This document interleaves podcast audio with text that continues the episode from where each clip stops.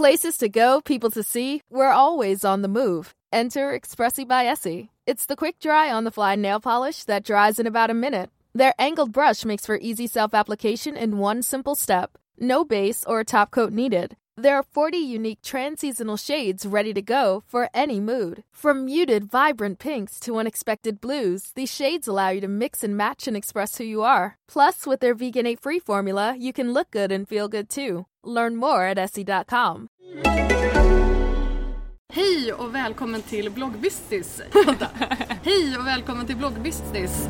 bloggbusiness, alltså här.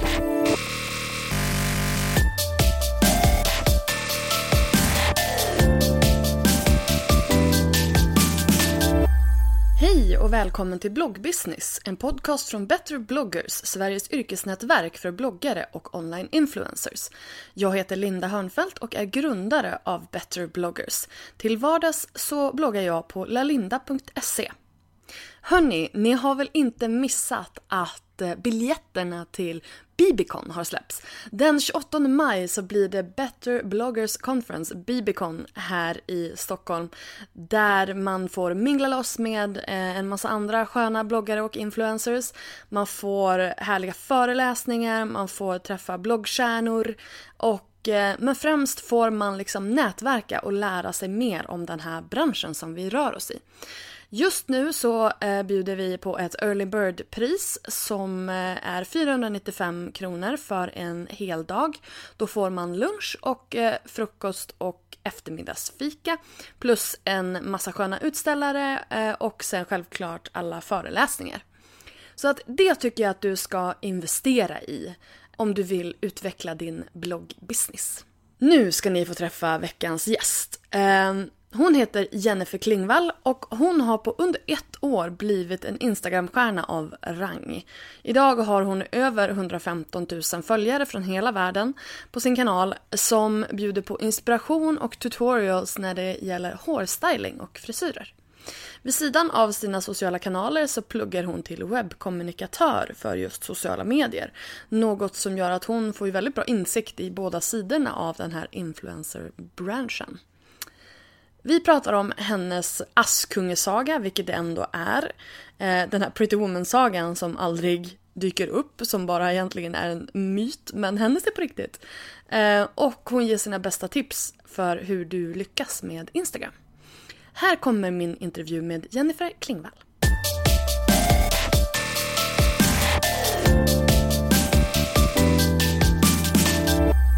Hej och välkommen till bloggbusiness, Jennifer Klingvall!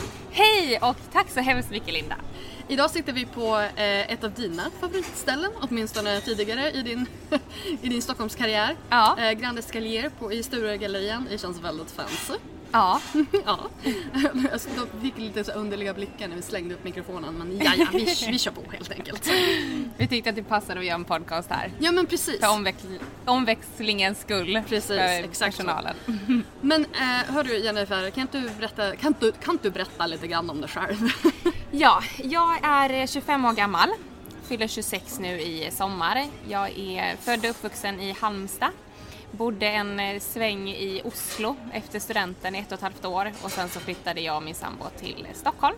Så nu har vi bott här i ungefär fem års tid och trivs väldigt, väldigt bra. Och vad gör du här? Eh, jag har bara, jag jobbat... vet inte riktigt. Nej, vad, vad fan gör jag här? Jag har eh, tidigare jobbat som butikschef. Eh, jag jobbade som eh, ansvarig för eh, Mark My Jacobs på NK och sen så var jag en sväng på NK Access och sen så eh, jobbade jag lite på eh, NK Herrtrend och så så att jag har varit i det här varuhuset i några år. Jag har också jobbat där. Ja, men det är, det är jättetrevligt. Ja, det är- det är jag gillar trevligt. NK jättemycket. Och sen så vill jag skola om mig lite kan man väl säga och ville satsa mer på sociala medier eftersom att det är så hett som det är idag och det är en utveckling som bara ökar hela tiden. Så att eh, jag sökte utbildningen att bli webbkommunikatör med inriktning just på sociala medier och kom in.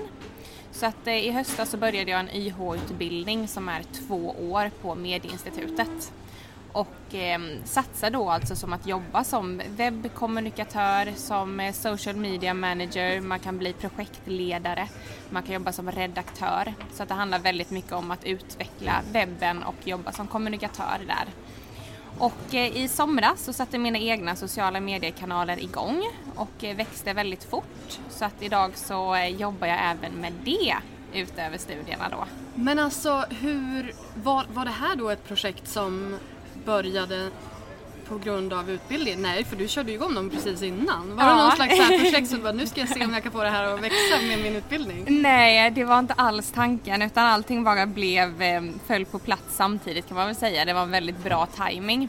Ja men berätta att- om ditt, eh, liksom, din on, online persona varumärke Ja. pryl. vad det var som hände.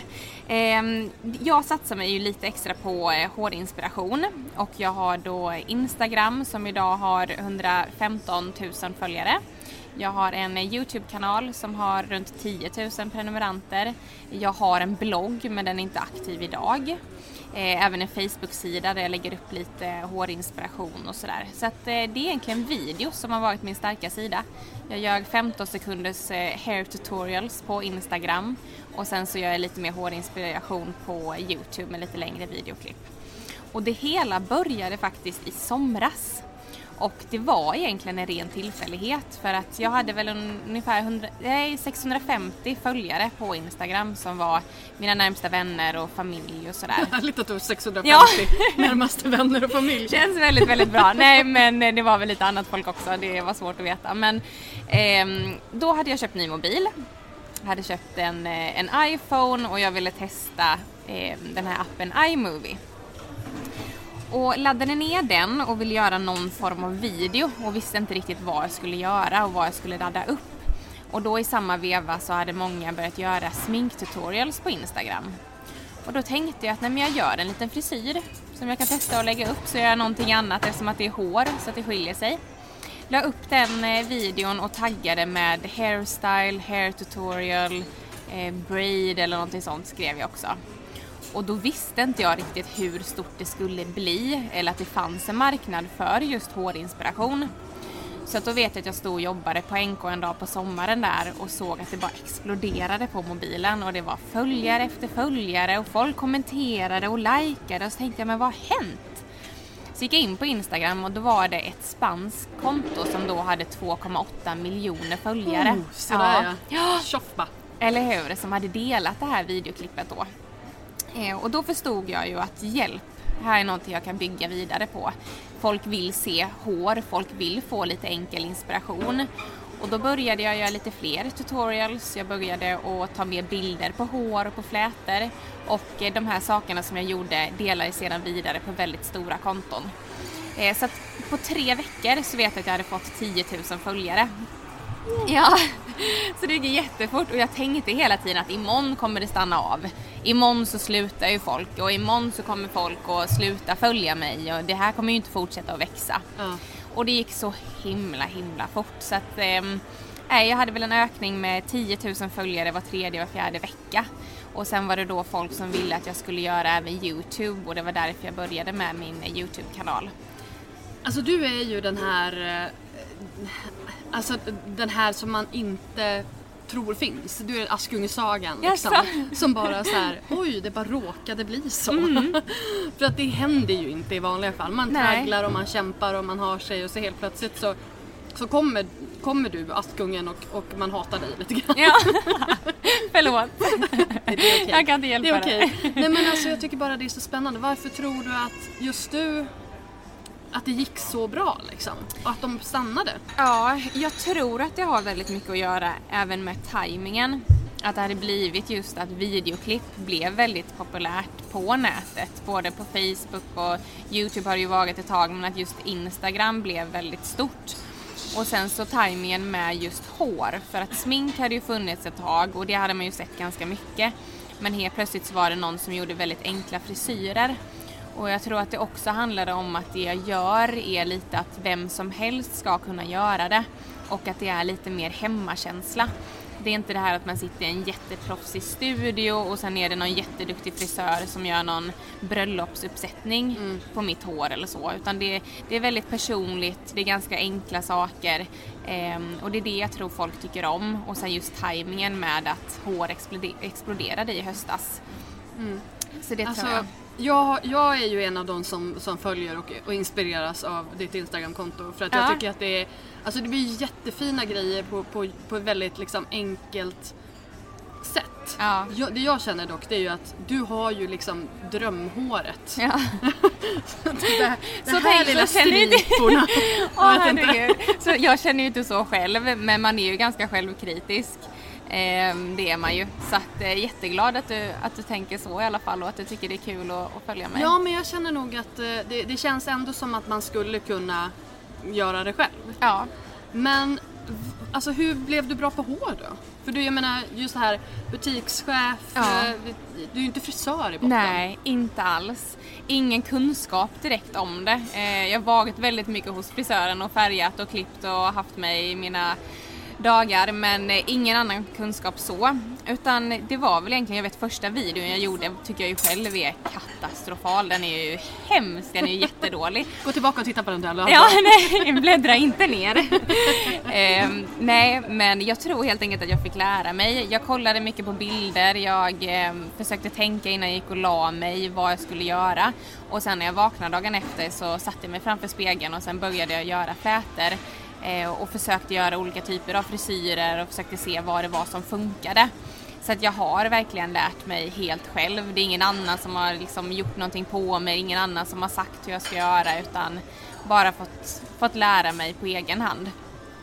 Men alltså, när, när man börjar med en sån här grej, man, man ger sig in på någonting som är helt nytt. Ja, Alltså vad är tjusningen? Varför, varför gör du det? Jag tror det är lite att man lever hela sociala medievärlden. Det är ingenting som man ser som ett arbete, det är ingenting som man ser att man måste göra. Utan det har väl blivit att man har vuxit in i någon form av livsstil. Och sen är jag väldigt glad att det här hände mig nu, när jag är 25 år. För att jag har ett väldigt stabilt liv utanför sociala medier. Jag har min pojkvän, vi har varit tillsammans i sju år efter sommaren. Eh, jag har väldigt, är väldigt, väldigt nära min familj. Jag har mina närmsta vänner, jag har min utbildning. Jag har liksom tydliga mål vad jag vill göra i livet. Så att allt som händer utöver, ehm, eller det som händer med mina sociala medier, det är egentligen bara ett väldigt stort plus i mitt liv. Vilket gör att jag kan se det som en hobby och jag kan göra det för att jag tycker det är väldigt roligt.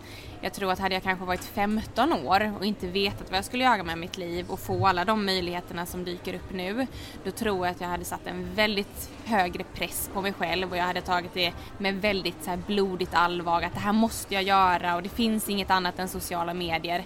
Nu kan jag på något sätt koppla bort att skulle mitt Instagramkonto bli hackat eller att jag känner att nej jag vill inte göra Ja, detta. tröja. Ja eller hur, det får inte hända. Nej. Men du har i alla fall någonting att falla tillbaka till. Så därför tror jag att jag gör det för att nej, men jag lever mitt egna varumärke och jag tycker det är väldigt, väldigt roligt. Ehm, och det öppnar ju många dörrar och så också. Ja, för jag känner att nu med din utbildning och sådär, nu, nu går ju, börjar de två gå lite grann hand i hand. Ja, Eh, känner du att du nyttjar, nyttjar, det är klart att du gör, men på vilket sätt nyttjar du då kunskapen som du får genom din utbildning i din, eh, i din liksom, med ditt online-varumärke och tvärtom? ja. Eh, just själva utbildningen, då är det ju väldigt mycket hur man jobbar med företag och i företag.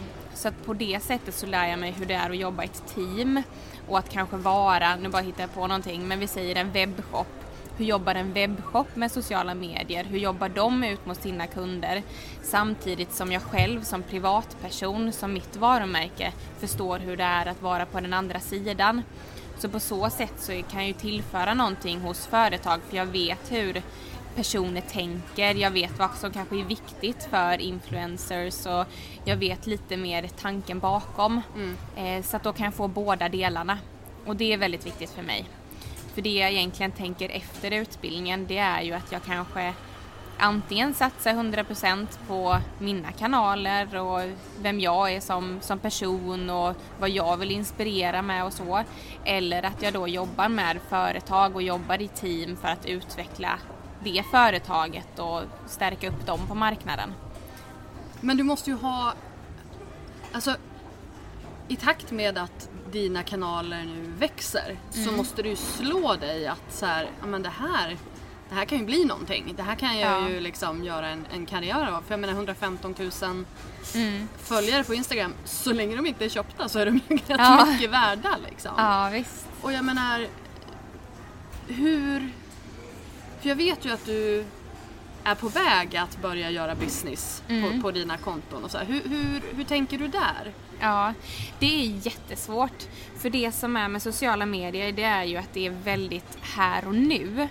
Eh, och när jag nu får erbjudanden och folk vill göra samarbete med mig eller att jag får olika typer av jobb då är det ju väldigt viktigt att jag kanske hakar på det här och nu för att om ett år sen när min utbildning är klar då kanske jag inte alls får samma möjligheter för då är det andra personer som är i hetluften och det är andra personer som är mer intressanta än vad jag är kanske. Så att jag måste verkligen ta vara på alla möjligheter jag får nu. Samtidigt som att vill jag inte jobba med sociala medier själv om vi säger tre år, då vill jag fortfarande ha min utbildning. Så hoppar jag av min utbildning nu så jag är rädd att om jag tre år att jag tänker att nej men gud jag skulle verkligen behöva den där utbildningen, jag får gå om den igen. Så att det är verkligen en kombination nu att försöka kunna jobba med eller kunna plugga med eh, min utbildning och sen kunna ha andra jobb vid sidan av. Och det är svårt. Jag kan säga att det är de, de senaste tre veckorna har varit ganska kaos faktiskt. Kaos, hur då? Berätta. Ehm, Jag går i skolan från 9 till 4 varje dag. Jag har bara tisdagar som jag är ledig. Ehm, folk vill ha möten och då jobbar de måndag till fredag. Så att då blir det att eh, skolan kanske blir lite lidande för att man ska ha möte med någon. Ehm, folk vill även, det är ofta att man kanske får små korta samarbeten med, med företag men jag har varit väldigt lyckligt lottad nu och fått väldigt stora samarbeten. Eller att folk är intresserade i alla fall. Och då är det att man ska lägga ner väldigt mycket tid, eh, nästan som ett deltid eller heltidsjobb. Och där blir det ju väldigt svårt att gå heltidsstudier. Idag jobbar jag i princip deltid med mina egna kanaler och sen ha ett annat deltid eller ett annat heltidsjobb. Det blir som tre jobb på sju dagar i veckan. Men de här erbjudandena du får då, är det Ja. liksom ambassadörskap då så att du ska skapa eh, material på din egen kanal eller vill de att du ska skapa material för dem? Eller för jag tänker i så fall kan man ju, det borde ju gå att kombinera. Ja, eh, det är lite både och faktiskt. Ja. Eh, Det är det. Så att just nu så är man väl lite att man försöker förhandla lite någonting som, som de vill, någonting som jag vill, någonting som, som båda kan vinna på. Mm. Ehm, och som kanske inte blir gigantiska projekt som man inte hinner med utan att man bryter ner det lite mer så att Men det är ju verkligen lyxproblem. det är jättelyxproblem! jag vet, så att jag, jag är väldigt lyckligt lottad och jag är väldigt glad och tacksam Men över alla. Problem allt. är ju fortfarande problem, alltså, Ja, även om det är bra eller dåligt. Men eh, du har ingen agent eller någon sån som då kan ta hela de här, dags, de här dagsmötena åt dig? Nej, och det hade varit väldigt skönt att ha det faktiskt. Det hade det. För att det är mycket tid som går åt till att mejla och det är mycket som går åt till att förhandla. Eh, och bara sådana saker innan man ens har kommit fram till någonting är ju väldigt tidskrävande. Så att det hade varit skönt att ha någon, någon form av agent. Det jag har det är ju med Youtube och då är jag med i United Screens. Eh, och de är jättebra men det är ju just för Youtube Ja. och det som är mest hett i dagsläget är ju min Instagram-kanal. Ja. Så vi får se hur det utvecklas men det hade hjälpt mig. Hur, hur känner du att, för jag menar Just den här hårgrejen, alltså det, du är ju jätteduktig och det är liksom, det är du skapar väldigt bra innehåll men det jag tänker är att en sån grej som enbart fokuserar på ehm, det är lite opersonligt. Ja. Det, är det, det är det jag vill komma fram till. Att just det här att ha en Instagram-kanal som är så nischad som inte handlar så mycket om dig som person. Som, det du sa innan, just det här att ja, men om, ett, om ett år så kan ju du vara så här ute, eller Ja. man ska säga. Hur, hur tänker du där? För jag menar just det här att om man vill bygga långsiktigt och bygga just sitt varumärke och sådär, att då bli mer personlig. Ja, Och för jag menar, det jag säger hela tiden det är ju liksom att det är ju din person som folk connectar med. Mm. Och det är det som gör att man fortsätter följa en person över olika kanaler. Det är ju Ja. personligheten och kanske inte bara ämnet. mm. Ehm, hur, hur tänker du där? Känner du att att det finns ett intresse för dig som person också. Nu, alltså det låter jättehemskt men, men, men du förstår vad jag menar. Ja. Och för att du hade ju en blogg men den är inte så aktiv. Nej. Hur, hur tänker du liksom långsiktigt? Mm.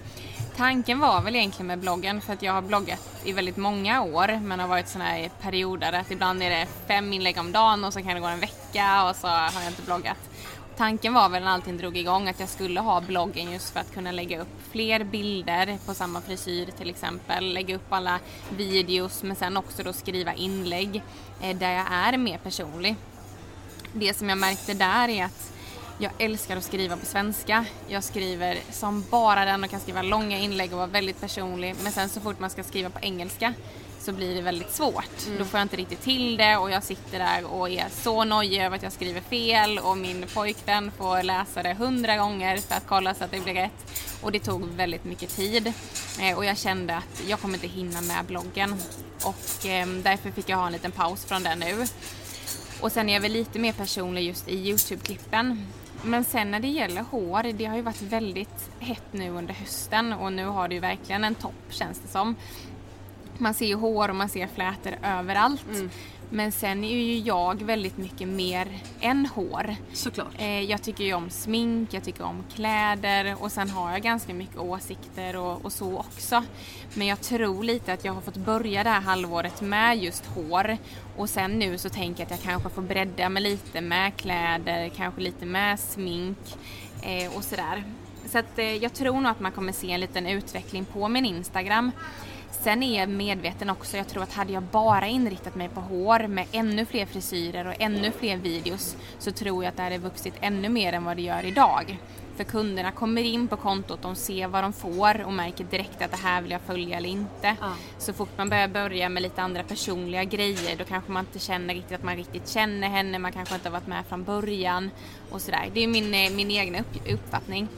Men vi får se, det kommer nog bli en liten förändring med, med bilder och sådär. Jag lär mig hela tiden vad jag ska lägga upp och vad som funkar och så. Det där är ju jättespännande för det är klart att det blir lite lurigt just det här när man ska gå ifrån sin nisch och börja liksom kanske bredda sig eller bli Ja. lite mer personlig. Men jag tror ju att det är där relationen finns. Ja, Och det är ju där om man ska bygga långsiktigt så kanske det, det är så man behöver göra. Så, så tänker jag i alla fall. ja, Ehm, men just det här angående bloggen, alltså jag tycker ju att om jag bara får liksom on a side note Ja. så här, Alltså jag tycker att du ska fortsätta köra bara på svenska och så lägger du in en Google Translate-knapp.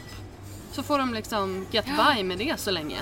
ja. Det tycker jag är mycket bättre för att din blogg är ju ändå en bra bas. Mm. Som du säger kan man göra mer där, man kan skriva mer, man kan lägga in fler bilder och sådär. Mm. Och det är ju också där du kommer kunna bygga den här relationen på, på en helt annan nivå. ja. Så att, ja, alltså hade jag varit du så skulle jag ha kört på på Mm. svenska. Och du vet, börjar folk så här, skriva på engelska då, då lägger du dit en Google Translate-knapp så fattar de ju i alla fall. Mm. Ja. Jag tror ändå att de flesta är liksom, alltså titta på bilderna. Ja. Om de ändå är, alltså kommer från, från Instagram. Mm. Alltså, Nej men jag håller med. Jag, cents. Nej, men jag, jag är lite taggad på att dra igång bloggen och jag vet ju att det är en väldigt bra kommunikations... ehm, vad kan man säga, verktyg att nå ut. Så att jag vet ju att det, och det gick bra de månaderna som jag körde också så att det var ju lite med sorg i hjärtat när jag kände att shit, jag måste fokusera 100% på på Instagram, skolan och sen så Youtube. Eh, för jag, jag ska göra någonting så vill jag göra det 100% bra och när jag märker med bloggen att nej nu har jag inte uppdaterat, nu har jag inte tillräckligt material. ehm, då får jag en inre känsla att nu, nu gör inte jag det här 100% bra och då, då stressar det mig och därför var det skönare att släppa den helt. Men eh, jag är lite taggad så att eh, Men vi alltså får jag se. känner så här att, jag menar i och med att du gör så himla många grejer så Mm. behöver du kanske inte lägga upp, du behöver inte blogga varje dag. Utan Nej. om, om bara dina läsare vet, okej du bloggar, ja men som i Youtube-klippen, flera stycken, eller det är ju många som lägger upp Youtube-klipp på typ tisdag, torsdag Ja. eller fredag, onsdag, lördag eller vad det nu är för någonting. Mm. Så skulle man kunna göra med bloggen. Så här, Ja. Nytt blogginlägg en dag i veckan. Mm. Huvudsaken är att det är kontinuerligt. Ja. Ehm, och då har du liksom en chans att, att bredda ut dig lite grann. Ja. Men jag känner också det att allting kanske inte behöver vara 100% när man gör så många saker. Då kanske, då kanske det kan få bli 100% tillsammans ja, det är sant. i, dina, i din online-värld. Liksom. För Mm. att För nu har, nu har du börjat med Snapchat också. Det är Ja. liksom så här, du vet, det finns ju, man kan ju inte lägga till 100% på varje kanal utan Nej. då måste man börja dela upp den där tårtan för annars blir det ju för mycket. Mm. Alltså, nu, jag sitter här och Nej men du har amatörshrinkar dig. Nej, du har så rätt så rätt så. För det är väldigt så att jag är ganska kritisk mot mig själv och har alltid varit att det jag ska prestera ska vara alltså verkligen topp. Annars Ja. ska jag inte göra det alls. Och jag tror nu när jag har, precis som du säger, olika typer av kanaler så har jag på något sätt få, fått sänka kraven på mig själv lite och vara lite snäll mot mig själv och säga liksom att du gör väldigt, väldigt mycket. Var nöjd med det du gör för det är faktiskt tillräckligt bra och det är det du hinner och det är det du kan i dagsläget och det är okej. Så att... Eh, Alltså good enough för, för dig Ja. är ofta great för de som ser det. ja, För jag menar om, de inte, om, du börjar, om du börjar blogga en gång i veckan då är ju det mer än att inte blogga alls. ja, Och jag menar nu använder så himla många blogglavin och RSS-läsare och sådär så att Alltså ens flöden svämmar ju över i alla fall. ja, Eh, så ett, ett inlägg i veckan vore ju kanon liksom. Ja. Och då har du också så här att, för, för jag är ju också en väldigt stark förespråkare för att bloggen ska vara ens, ens hubb, Mm. ens, ens bas. För jag menar Instagram, de gör så mycket förändringar till höger och vänster som Ja. man vet inte ens vad de håller på med. Eh, Youtube, du vet, det är ändå ett privatägt företag, Mm. Google, som liksom, jo men de kan ju göra vad de vill Ja. och man har ingenting att säga till om. Med din blogg så har du en bas som du faktiskt äger. mm. Och det är den enda du har. Jag, jag känner att jag bara så här pratar mig som Och jag känner låter- såhär, jag vill hem och blogga nu! Vad bra! Jag känner mig som en repig skiva när jag pratar om det här. Nej, du har så rätt, du har så rätt. Jag och jag blir taggad när jag hör sånt här så att eh, Ja, men vad bra. jag Alltså, har jag väl dig att tacka sen när jag drar igång den igen. Var snäll mot dig själv. ja, Men liksom, alltså det du producerar ska ju självklart vara Mm. så att du känner att det är bra. Men, men just det här att frekvensen, istället då för att lägga upp ett Instagram, en, Instagram-bild eller göra en liten horror-tutorial, då kan du göra den på, ta bilder och lägga den på bloggen istället. ja, Alltså, det, och så skickar du den trafiken från Instagram. visst. Det funkar ju också. Mm, och koppla samman dem. Precis. Precis. Ja. Gud vad det här, det här är ju skitbra, då kommer jag gå hem och blogga. Jag känner att jag bara jag börjar coacha dig också Ja. mitt i alltihopa. Men det är Men bra. det var inte meningen. Du får bli min coach. Jag känner att jag bara kör över dig. Nej, nej, nej. meningen. Ehm, men hur, hur märkte du liksom när samarbeten börjar trilla in så Mm. hur, hur går det till? Oj, jag såg ganska tydligt där. Det var ungefär när jag kom över eh, 10 000 följare så började väldigt mycket företag att höra av sig. Och då var det ungefär från att jag hade 10 000 följare till att jag hade 50 000. Och då höll ju inte det på så länge, det var kanske i två, tre månader just som att det växte väldigt fort. Men ungefär i det följarantalet så var det väldigt mycket nystartade företag som bara ville få ut produkter. Jag fick, jag vet inte om jag fick 10 mejl om dagen men det var hej vi har tandblekning, vi vill skicka, hej vi har eh, eltandborste, vi vill skicka, vi har Vad vi i med hår. strumpor och det var, och det var allt möjligt och alla ville bara någon... ösa. Alla, alltså de har ju ingen urskiljningsförmåga. Nej. Man bara, hår. Ja, Hallå? nej jag vet. Så att då sa ju alla det, vi vill skicka det här och sen att du lägger upp bilder på det här och det kommer bli så bra. Och där tackade jag i princip nej till alltihopa. Bra. För jag kände att det växte så fort och skulle jag börja lägga ut bilder på tandblekning eh, som inte alls är intressant för mina följare så skulle det tappa förtroendet på en gång. Och sen ungefär vid 50 000 då var det en ganska tyst period. Eh, så då hände, Intressant. Jätteintressant. Och då hände det inte så mycket men det var väl också att det växte så fort tror jag. Eh, så det är inte så att det höll på under en väldigt lång bara tid. förbi 50 000. Ja, men li- lite så. Nej, men eh, sen så när jag kom över 100 000, då hände det grejer. Då var det mer de stora företagen som hörde av sig, det var mer större samarbeten som de är intresserade av att dra igång. Ehm, så det är en lite magisk gräns också vid 100 000, för där är det lite mer, man kan börja prata lite ersättning och det är lite mer pengar inrä- inräknat eh, och det finns lite mer business bakom det. Så att det är väl egentligen först nu över 100 000 som jag känner att det finns en bransch då som jag, som jag kan jobba med. Det är sjukt mycket följare för att det ska börja hända grejer. Ja. Men det är väl också det som är problemet med Instagram som jag ser det. Det är att det är så svårt att mäta. Ja. Eh, Det är svårt att veta vilka de här följarna är. Ja. Alltså det finns inte riktigt några bra statistikverktyg som, där, där du då visar okej hur gamla är de, vad, har de, vad är det för kön, ehm, vart bor de? Mm. Eller alltså, hur? Är de svenskar? Är de, alltså man måste ju veta var ens målgrupp är någonstans. Ja. Och det är väl kanske när man kommer över 100 000 då, då som det spelar inte så stor roll utan Nej. då kommer du att nå överallt. Exakt. Basically. Liksom. Och jag vet att när det började vä- växa, då var jag ju jag var ju en supernörd på Instagram för att jag ville verkligen veta vad det var för folk som följde mig. Ja. Så att jag klickade ju in på eh, personer som följde, jag kollade igenom deras feed, jag likade ganska mycket, kanske kommenterade. Ehm, och skapade en, liksom en relation med vilka det var som följde mig. Ja. Men sen gick ju inte det efter Nej. ett tag, jag kunde inte gå in på allihopa. Men då fick jag väl en, en bild av att det var tjejer mellan 13 och 17 år som ja, var intresserade av hår och lite skönhet och sådär. Ja. Men sen efter det så har det ju bara blivit väldigt mer spritt och det är i olika länder och sådär. Så att nu har jag inte alls Nej, Har du någon koll på, på din, alltså har du något statistikverktyg eller? Jag vet att eh, när jag låg strax under 100 000 så vet jag att 20% var från USA. Och sen är det väldigt spritt. Det är... Var fick du de siffrorna ifrån? Vad använde du? Eh, oj, var det Icon Square tror jag? Ja. Som jag eh, laddade ner en app. Ja. Och då var det att när jag laddade ner den så fick jag ett första försök med att se var majoriteten Ah. var ifrån. Och då fick jag fram en karta att USA betala. 20. Ja, och nu Ja. har inte jag riktigt kunnat, nej men jag kan inte hitta den funktionen igen. Så att jag, Jag, har tror att de har börjat med betal... Ja. Och jag, vet, jag har inte koll på appen men jag har Nej. koll på sajten. Ja. Och sen, men det är väl också det att man, man kan bara kolla sitt eget konto.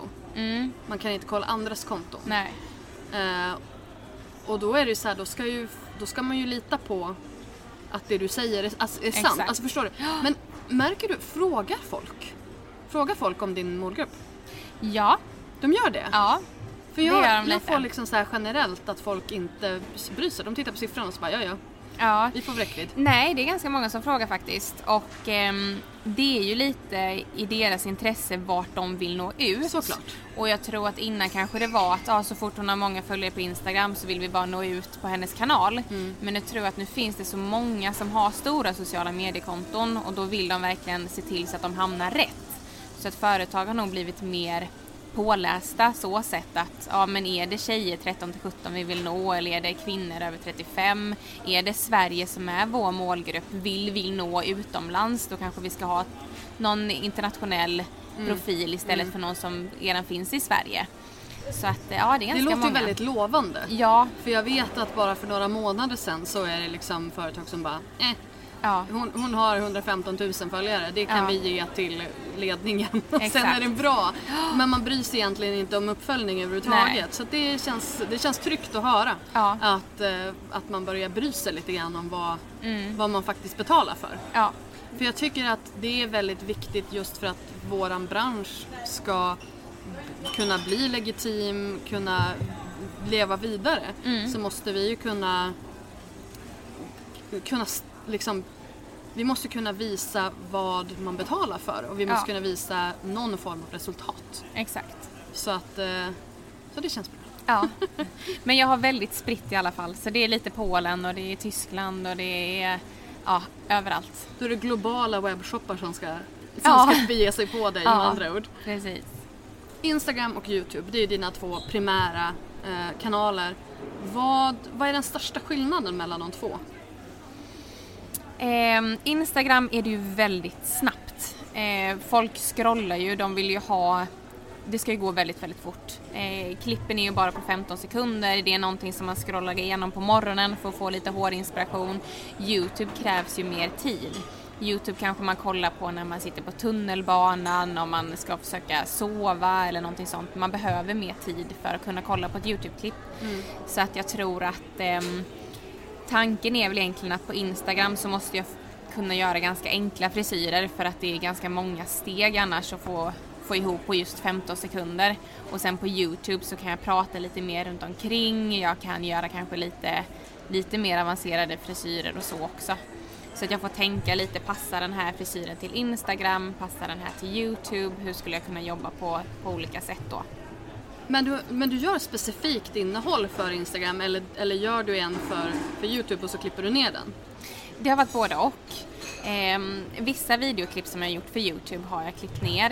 Eh, men jag, försök, jag har ändå försökt att göra liksom två olika. Och det är väl egentligen att jag märkte att jag hade gjort en Youtube-video med en frisyr och sen så hade jag klippt ner den till eh, en kort eh, tutorial.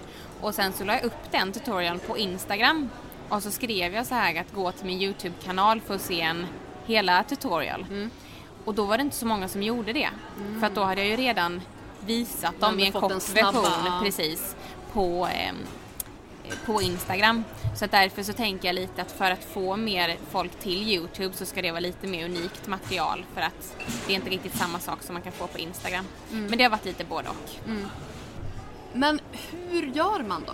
Hur gör man för att, för att lyckas? Förutom ha långt vackert hår och kunna göra oh. håruppsättningar? um, om man vill satsa på Instagram så skulle jag väl kunna tipsa att man det är lite som att driva sitt egna företag.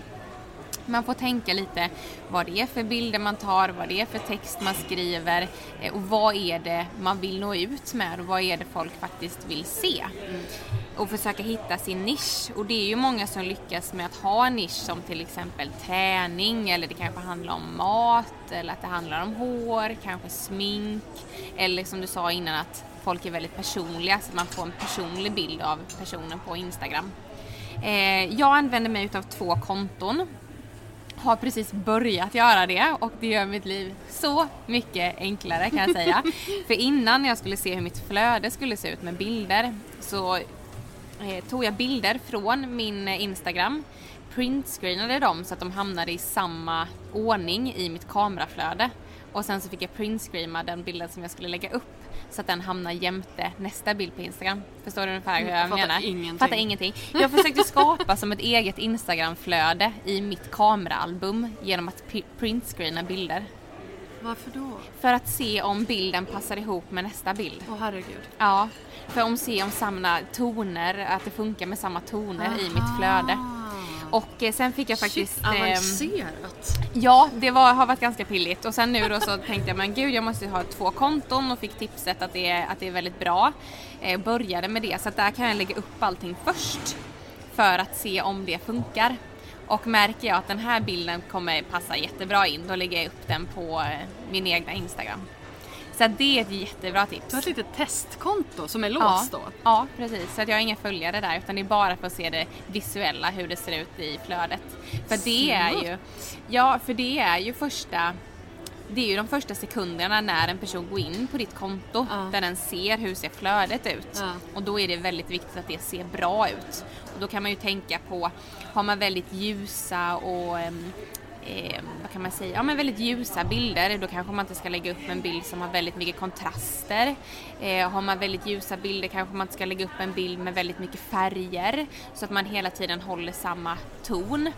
Eh, sen kan man också tänka till exempel att var tredje bild ska vara en selfie så att man eh, kanske lägger upp som en strategi att eh, bild ett är på smink till exempel, bild två då har jag en hel outfit, bild tre ja men då är det någonting från min vardag att jag tar en kaffe eller att det är på mat, eh, bild fem kanske är att man eh, Ja, nu kan jag inte komma på någonting. Men eh, hår säger vi! Hår och hår. selfie. och selfie. Men att man på något sätt bygger upp ett litet schema så att det blir ett, ett flöde som ser väldigt bra och jämnt ut. Så det är väl egentligen lite tips. Och sen så använda bra hashtags till det du använder. Det är väldigt många som skriver hashtag och så skriver de Jag vet inte vad jag ska skriva för hashtag. Eh, men det är, ju, det är ju sånt, det är ju ingenting som funkar. och sen så kan det vara liksom happy life och grejer. Men det är ju så många som gör happy life så att, att din bild ska bli synlig är ju väldigt liten. Så försök hitta specifika hashtags till dina bilder. Men som det ändå finns någon på? Ja, men precis. det är ju eh, fin, exakt. Det är fin eh, balansgång. Ja. Det ska ju finnas bilder på taggen men ja, inte för många. Exakt. Och sen också att eh, följa konton där du tror att dina bilder passar in. Så är det så att du satsar på träning till exempel, följ konton som har med träning att göra och hashtagga dem eller tagga dem i bilden så att du får chans att de sprider vidare dina bilder. Och det här vet jag kan vara lite känsligt för många kan ju tycka det är lite pinsamt om man startar ett Instagramkonto att skriva massa hashtags, att tagga personer. Folk kanske till och med får kommentarer mot sig att gud du vill bara synas och du vill bara få dina bilder sp- spridda. Ja. Men Ja. ja, ja men faktiskt. Hellre att man vågar satsa och kan stå på sig att Ja. ja, jag tycker att den här bilden är tillräckligt bra för att spridas vidare. Så tycker jag att man ska göra det och inte backa. Det här är social, sociala medievärlden vi lever i idag. Vill man få spridning på sina bilder då behöver man göra det som krävs också. Och det är ingenting negativt, absolut inte. Definitivt inte. Jag tycker alltså man ska inte skämmas Nej. för att man vill bli stor. Nej. Det är ju en strategi liksom. Och jag menar som, som sagt, du blev ju, du har ju Askungen-dagen men du har ju uppenbarligen liksom på fötterna för att kunna fortsätta. Ja. För du har ju utvecklat en strategi längs vägen. Det är Ja. inte bara som att du bara har råkat vara kvar på toppen. Nej, och jag har jobbat jättehårt. Alltså jag har verkligen jobbat jättehårt. Så att mitt liv har ju sett ut som så att jag varit i skolan och sen så på lördag söndagar så har jag bara fotat och filmat och redigerat och jag lägger väl ungefär 30 timmar i veckan på bara mina kanaler. Så att det är ju, det är ju ett jobb. Alltså Ja. jag, det, även fast jag är jättetrött så går jag upp. Det kan ju till och med hända att jag liksom får tacka nej för att gå ut en fredag för att jag vet att jag ska upp klockan åtta på, på lördagen för att filma. Eh, och det kan ju vara svårt för folk att förstå men jag ser ju det här som vilket extra jobb som Du helst. ser det ju ändå som ett, som ett jobb, som Ja. någonting som du vill kunna tjäna pengar på och kunna Ja. fortsätta med sen. Exakt. Och det är som sagt, och då krävs det ju arbete. Det är ju väldigt ambitiöst. Du är Ja. ju väldigt... Eh, du har ju verkligen gått in för det här. Det Exakt. tycker jag är väldigt imponerande. Ja, och det tror jag att man måste göra. För vill man bli stor, stor på sociala medier så måste man förstå att det är inte någonting att bara lägga upp några bilder och så ska de spridas och blir man jättestor. Man måste ju ta hand om det, man måste ju hela tiden jobba med det. Så därför är det ju viktigt att man brinner för det från början. För det blir ju ens livsstil och det blir ens hobby och sådär. Som alltid finns med den. Det är så roligt när folk säger det. Bara, ja, men jag kanske ska starta en blogg så att jag får tjäna massa pengar och få massa gratis grejer. Ja. Och jag bara, jag säger alltid, ja gör det. Ja, Gör det. Om Ja. du tror att det är så himla enkelt Ja. så kör hårt. exakt. Eh, Ett annat tips kan jag också bara säga att vill man få sina bilder, eh, att det ska spridas, kolla på de kontona där du vill att ditt foto ska vara och på något sätt Eh, om vi säger att det är en träningsbild och så är det ett träningskonto som har väldigt ljusa bilder. Tar du en bild som är väldigt mörk eh, och väldigt mycket kontraster och så vidare, då är det inte så troligt att det stora kontot kommer att dela din bild för att den bilden kommer då inte passa in i deras flöde. Så att titta på hur ser deras flöde ut, försök ta en bild som passar bra in till men då deras ska ju konto. deras konto synka med ditt konto. Exakt, ja. Det är inte lätt. Det blir lite så här, det, Ja. det måste fungera från båda sidorna. Ja. För jag kan ta en bild till exempel och så vet jag att nej, men den här är lite för mörk och då, då kan jag tänka mig att den här kommer inte synas på det där kontot och så vidare. Så att man, eh, det är ett litet pussel. Men kan du då posta en bild som du tänker att nej men det här kommer nog den andra det Ja. andra kontot plocka upp Ja. även om den inte passar i ditt flöde? Eh, ja, eller jag kommer ha en bild. Jag, jag lägger inte upp sånt som jag inte känner passar i mitt flöde. Men det är vissa bilder som jag vet, framförallt när jag sitter i mitt rum eh, och gör någon eh, frisyr och sådär, som jag vet, eller vet vet jag ju aldrig, men som den majoriteten har delats vidare. Och då väljer jag ju även att sätta in mitt namn i dem. Och det är Ah. därför man kan se att vissa bilder jag har har jag skrivit eh, som ett snabel och sen så Jennifer Klingvall just för att Eh, om den då sprids vidare på väldigt många konton så ska man lätt kunna se vem det är som har gjort bilden från början. Du, du vattenmärker dem helt enkelt? Exakt. Smart. Smart. Eh, Det som faktiskt hände när allting drog igång. Åh herregud. Då var det att jag följde hårkonton eh, och då såg jag att mitt videoklipp hade delats på väldigt stora konton. Men jag hade inte satt mitt namn i videoklippen och man hade taggat en annan person. Uh-oh. Ja, så det var en annan tjej som de hade skrivit som namn. Eh, och hennes konto sköt ju i höjden där. Och då blir man Eh, lite bitter. Ja men det, det, det var ju, jag var inte bitter, jag var ju, tyckte det var väldigt kul och jag kände mig väldigt hedrad över att det spred så jag var väldigt glad och tyckte det var roligt. Men då förstod jag att jag måste tänka om eh, om jag vill att, att det ska vara riktat till mig och det var därför som jag satte in mitt namn även i videoklippen då. Smart. Ja, Hur ofta postar du? Nu har det sänkts lite och det är egentligen bara på grund av tidsbrist.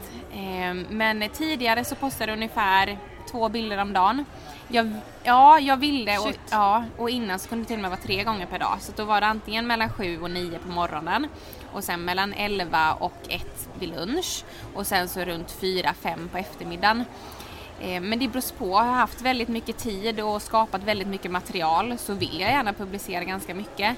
Eh, Är det så att jag har haft väldigt lite tid så är det hellre att jag publicerar färre och bra bilder än att jag bara försöker trycka ut någonting. Men kan du då pos- posta olik, flera bilder från samma frisyr? Eller är Nej. det olika hela tiden? Då är det olika. Oh good lord. Ja, Det är jättemycket jobb. ja det är jättemycket jobb. För jag menar det är inte som att man heller bara tar en bild på Alltså jag tänker de som gör inredning eller stilleben eller så här. Mm. Det är ändå Jag ska inte förringa det på något vis men det är ändå lite lättare Mm. att, att skapa en frisyr, du ska sminka dig, du ska sätta upp, alltså det blir, det tar ju tid. Det tar jättelång tid, Ja. absolut.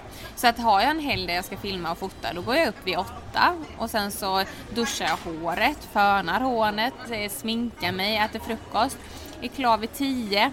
Sen så måste jag ju städa rummet så det är sängen ska bäddas, jag ska rigga upp ljussättning ehm, och så vidare så att min lilla studiorum där ska vara färdig. Och sen börjar jag filma vid 11 och sen så filmar jag och fotar till ungefär ett kanske.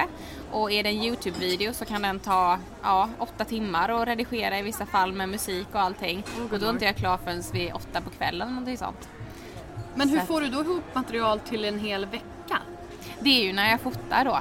Ja. Så att när jag sitter där och har vi säger två timmar att fota, det här har ju varit jättesvårt över vintern. För då har det ju bara varit sol från ungefär 11 till 2. Du har ingen ljus... eh, Jo, jag har, jag har två stycken softboxes Ja, softboxar, eller softboxar och sen så har jag en annan sån här amaranlampa som man kan eh, ändra eh, ljusstyrkan på. Så den kan Ah, både ge st- eh, starkare och svagare och sen kan man även ändra värmen så jag kan få lite kallare och lite varmare ljus. Eh, Men det har ändå varit att solljuset har varit den viktigaste ja, ljuskällan Det blir ju alltid bäst med solljus. Ja, exakt. Eller Ehm, dagsljus ska jag säga, ja. inte direkt solljus. Nej, men precis. Och då vet jag i förväg ungefär vilka frisyrer jag ska göra.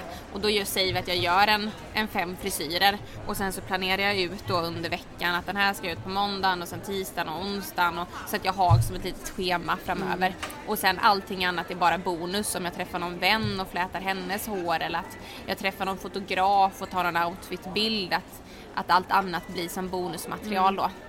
För jag tänker till exempel på Therese Lindgren. Ja, Som ju eh, började som en ren beautykanal ja. och nu har 300 000 prenumeranter. Mm. Hur, ska du, hur ska du replikera det? Nej men hon är ju helt fantastisk. Ja, hon är är så duktig och hon lägger ner så mycket tid. Men det är ju Så hennes att- heltidsjobb nu också. Så ja att- visst, visst. Men hon är så duktig. Ehm, så att jag tror väl att hon är, har ju lite mer stora, eller jag är väl kanske lite sådär stora systerkänslan mot de yngre följarna Mm. också.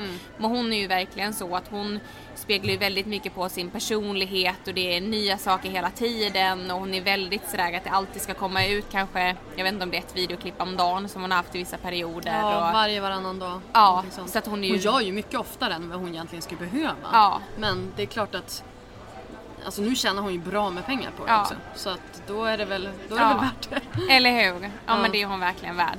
Ja men verkligen. Jag, jag gillar henne jättemycket. Och jag tycker att den resan hon har gjort har varit så himla intressant just för att hon som, som Ja, men för att dra en parallell just det här att hon börjar med rena sminkvideos. Ja. Du gör rena hårvideos mer eller mindre. Och sen, nu har ju hon, för hon sa, jag lyssnade på Ångestpodden med henne häromdagen. Och eh, då sa hon det att ehm, hon började prata om sin ångest. Hon, hon Ja. hade något, ehm, något inlägg där hon, eller någon video där hon kände att nej men nu, nu mår jag inte bra och då pratade jag om det. Och då sköt hennes kanal iväg. Ja. För att hon blev så personlig. Ja. Och det tycker jag är så spännande för nu är det ju verkligen i väldigt många videos, alla vloggar, hon är osminkad, hon är Mm. väldigt liksom avskalad och väldigt eh, på riktigt på Ja. något vis liksom. Och jag tycker, nära. det, jag tycker det är så viktigt just för alla unga tjejer som Ja. följer henne. Ja. Att kunna se att hon behöver inte sitta och ha sminkat sig två timmar för en video. Eh, utan hon kan vara helt osminkad och hon kan gå i pyjamas och tvätta säger vi. Man får se liksom verkligheten istället för någonting som är lite Nej jag ska inte säga påklistrat överhuvudtaget men eh, man får verkligen Arrangerat. Ja men precis, Ja. att man får se verkligheten bakom och det är väldigt viktigt tror jag för unga tjejer idag att få, Att man kan få både ja och. exakt. För jag menar sen är det ju också det här, och det här är en helt annan diskussion, men just det här om att smink behöver inte handla om att man måste vara sminkad, man måste vara uppstyrd, utan det är ju för att det är roligt. Ja. Det är kul med... Eh, det, smink kan bara vara roligt, det behöver inte vara ett statement, det behöver inte vara... Behöver inte handla om dålig självkänsla, det kan bara få vara. Ja. Och det tycker jag är skönt, just det här att hon är inte sminkad i varenda video. Självklart så får man också vara det, det är inte det jag säger, men just det här att man åtminstone att man får hela bilden Ja. på något vis. För hon, är ju, fort- hon kör ju fortfarande sådana videos där hon är jättedolled upp och sitter framför kameran och bara hej hej och kör liksom hela den biten. Och jag tycker det är så himla härligt att man får hela, Ja. hela spektrat. Gud vad vi snöade in på Therese Lindgren Ja. plötsligt, vad härligt. ja. Men det, men det jag menar är att du har ju en väldigt Alltså du är väldigt vältalig, du är väldigt, ja, men det här är ju liksom säljaren i dig. Eh, att du är väldigt, ehm, du har ju en bra videopersonlighet. Tack. Som, som definitivt skulle fungera på ett bredare, i ett bredare, bredare spektrum också. Ja. Sen är det, det kanske, jag vet inte om det är, om det är dumt att säga det men sen tror faktiskt inte jag att jag hade velat jobba som heltids-youtubare. Och det är just för att det tar väldigt mycket Alltså det blir ju ditt liv att filma och skapa videos och det är också ganska ensamt. Alltså det man gör det är ju att man, man riggar upp allting själv. Du sitter och filmar själv, visst man kan ju göra samarbete med andra och så men sen filmar du själv och sen sitter du och redigerar själv. Och jag är väldigt beroende av att vara med människor och jobbar i team och älskar att jobba i team och ta fram saker ihop. Och det kan man ju också göra som vissa youtubers och sådär. Men eh, jag tror att bara sitta och bara göra youtube och, och bara satsa på den kanalen det hade inte funkat för mig. För att jag måste ha människor runt omkring mig, jag måste utveckla saker och ting tillsammans. Eh, och det är därför min utbildning är väldigt viktig för mig, för att kunna kombinera mina kanaler på min tid och sen även kunna jobba med företag eller jobba i team. Men det är ju ett perfekt yrke som du utbildar dig till. Ja. Därför att man kommer ju aldrig ha... Man kommer, man kommer ju alltid ha förståelse för det du gör på sidan av. Ja. Eller liksom för din social medie person, per, person Ja. persona. Ehm, I och med att den ligger så himla nära ditt yrke. Mm. Och det är väl där jag personligen också kan känna att för jag har ju många vänner som är såhär, men jag kan inte lägga ut sådär mycket för jag kan inte uttrycka mig på det där sättet därför att de har andra sorters jobb och andra Ja. sorters arbetsgivare. Jag som har mig själv som arbetsgivare, min arbetsgivare är väldigt eh, snäll och eh, du vet erkännande Ja. eh, och tycker att jag kan ta alla de här svängarna Ja. liksom. Ja. Eh, men det är inte alla som kan göra det. Så att för dig så är ju din närvaro på sociala medier är ju förmodligen bara en fördel för då syns det ju att du fattar grejen. Ja. Ja men det tror jag med. Jag bara, ja. Ja. Det var ingen fråga inbyggd där utan det var bara ett konstaterande. Ja, nej, men, nej men jag vet inte vad jag ska svara på det men jag tror att det är så som du säger att jag menar jag har ju alltid tyckt om sociala medier också men det var väl egentligen lite med skolan eh, som gjorde att jag kunde satsa lite mer på det just för att jag fick fri min tisdag. Eh, och sen så ibland så har det varit att man inte haft, det har varit någon lektion inställd på, på eftermiddagen och då har jag kunnat filma och fota och sånt då också. Så jag tror att just att jag började plugga har gett mig ändå lite mer frihet att, att kunna jobba med sociala medier. Innan när jag jobbade så jobbade jag ju konstant. Alltså det var ju 12 timmars pass och det var, jag har jobbat väldigt, väldigt mycket. Eh, och jag hade aldrig någonsin hunnit med att jobba just med sociala medier som jag gör idag. Så på något sätt så öppnade min utbildning eh, möjlighet för mig att kunna jobba mer fritt eh, med sociala medier. Så att jag tror att hade jag jobbat heltid på NK i, i höst då hade inte det här hänt. Mm. Sen fick jag ju säga upp min tjänst på NK, jag jobbade lite extra på helger eh, och det fick jag säga upp för att kunna filma istället. Så det har jag ju faktiskt gjort, jag har ju sagt upp mitt jobb för sociala medier. Får Men- säga. Men alltså om ett år nu då när du, Ja. är, när du är klar med utbildningen, Ja. lite drygt. Ja. Eh, hur ser liksom den, den ultimata tillvaron ut? Den ultimata tillvaron ser ut som så att Jag jobbar med mina, mina, sociala kanaler. Jag kör både Instagram, Youtube, kanske bloggar lite mer personligt om mitt liv och lite mer bilder. Och sen eh, att jag gör saker med företag. Att det kan vara att jag jobbar som konsult för att bygga upp något företag på sociala medier. Det kan vara att jag jobbar i ett team med deras sociala mediekanaler. Det kan vara att jag föreläser, mm. att jag åker runt i, i Sverige och pratar om Instagram och vad kanske unga ska tänka på, vad företag ska tänka på. Eh, jag kanske har en eh, klädkollektion. Alltså, eh, jag, kanske har, jag kanske har ett eget företag, jag kanske jobbar eh, Var som... eh, hallå! Alltså jag har ingen aning. jag har så mycket saker som jag, jag vill såg göra. Bara, det så här glänste till i ögat och sen bara spårade ja, Jag har väldigt mycket jag vill göra och jag har eh, väldigt mycket drömmar och väldigt mycket mål och har alltid haft. Och jag tycker det är så viktigt att jobba för de målen jag hade som mål i så många år att jag skulle sitta på Nyhetsmorgon på TV4. Det har varit min högsta dröm.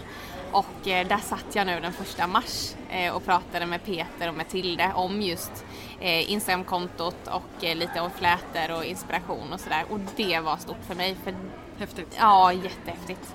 Så jag känner lite att man ska aldrig någonsin tveka på sig själv och man ska alltid satsa 110% på det man tror på.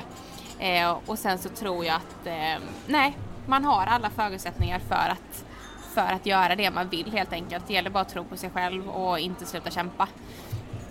Det där tycker jag var ett helt lysande avslut ja. på den här podden. Ja. Hade du planerat det? Jag har övat så mycket på de där fraserna.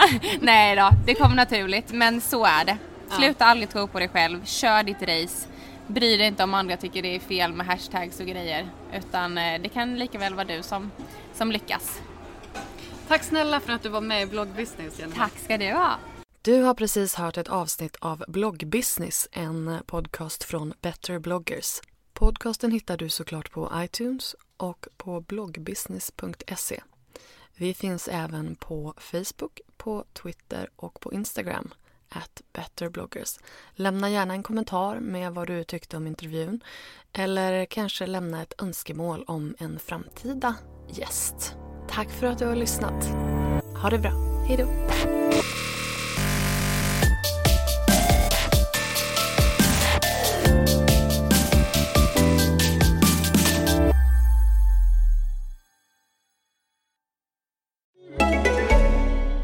Places to go, people to see, we're always on the move. Enter Expressi by Essie. It's the quick dry on the fly nail polish that dries in about a minute their angled brush makes for easy self application in one simple step. No base or top coat needed. There are 40 unique trans-seasonal shades ready to go for any mood. From muted, vibrant pinks to unexpected blues, these shades allow you to mix and match and express who you are. Plus, with their vegan 8 free formula, you can look good and feel good too. Learn more at Essie.com.